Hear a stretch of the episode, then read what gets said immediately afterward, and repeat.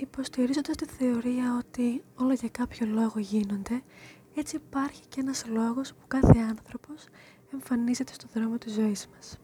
Είτε θα έρθει για να μείνει ή να φύγει, για ένα μάθημα ή απλά σαν περαστικός. Όπως και να έχει, υπάρχει ένας μικρότερος ή μεγαλύτερος σκοπός για την ύπαρξή του, ανεξάρτητα την χρονική περίοδο που θα υπάρχει στη ζωή μας. Ορισμένες φορές συναντάμε ανθρώπους και η χημεία είναι τόσο δυνατή. Υπάρχει μια παράξενη έλξη η οποία είναι δύσκολο να εξηγηθεί. Πόσο μάλλον όταν βλέπεις κάποιον για πρώτη φορά. Μια αμοιβαία έλξη με άγνωστο σκοπό. Από την άλλη, υπάρχουν οι φορές που αυτοί οι άνθρωποι εισβάλλουν στη ζωή σου και με τον τρόπο τους καταστρέφουν ό,τι έχεις φτιάξει. Είτε είναι μια ιδεολογία, είτε είναι ένας τρόπος ζωής, είτε είναι η ζωή σου ολόκληρη θα την χαρακτήρισα σαν μια πρόκληση που δέχεσαι και ο νικητής εμφανεί στο τέλος. Και αυτή η νίκη πρέπει να είναι δική σου.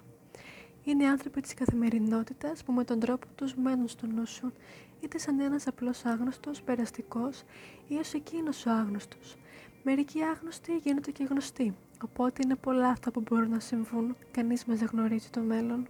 Διαχωρίζονται σε καλούς και κακούς, όπως το αγγελάκι και το διαβολάκι στον νόμο σου.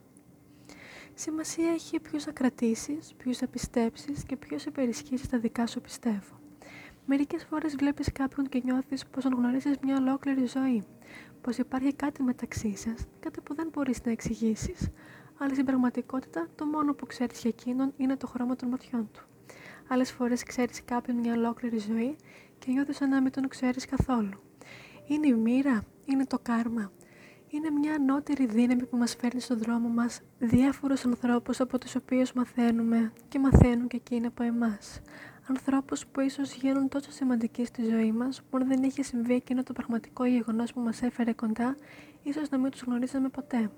Αλλά ό,τι είναι γραφτό να γίνει θα συμβεί αργά ή γρήγορα.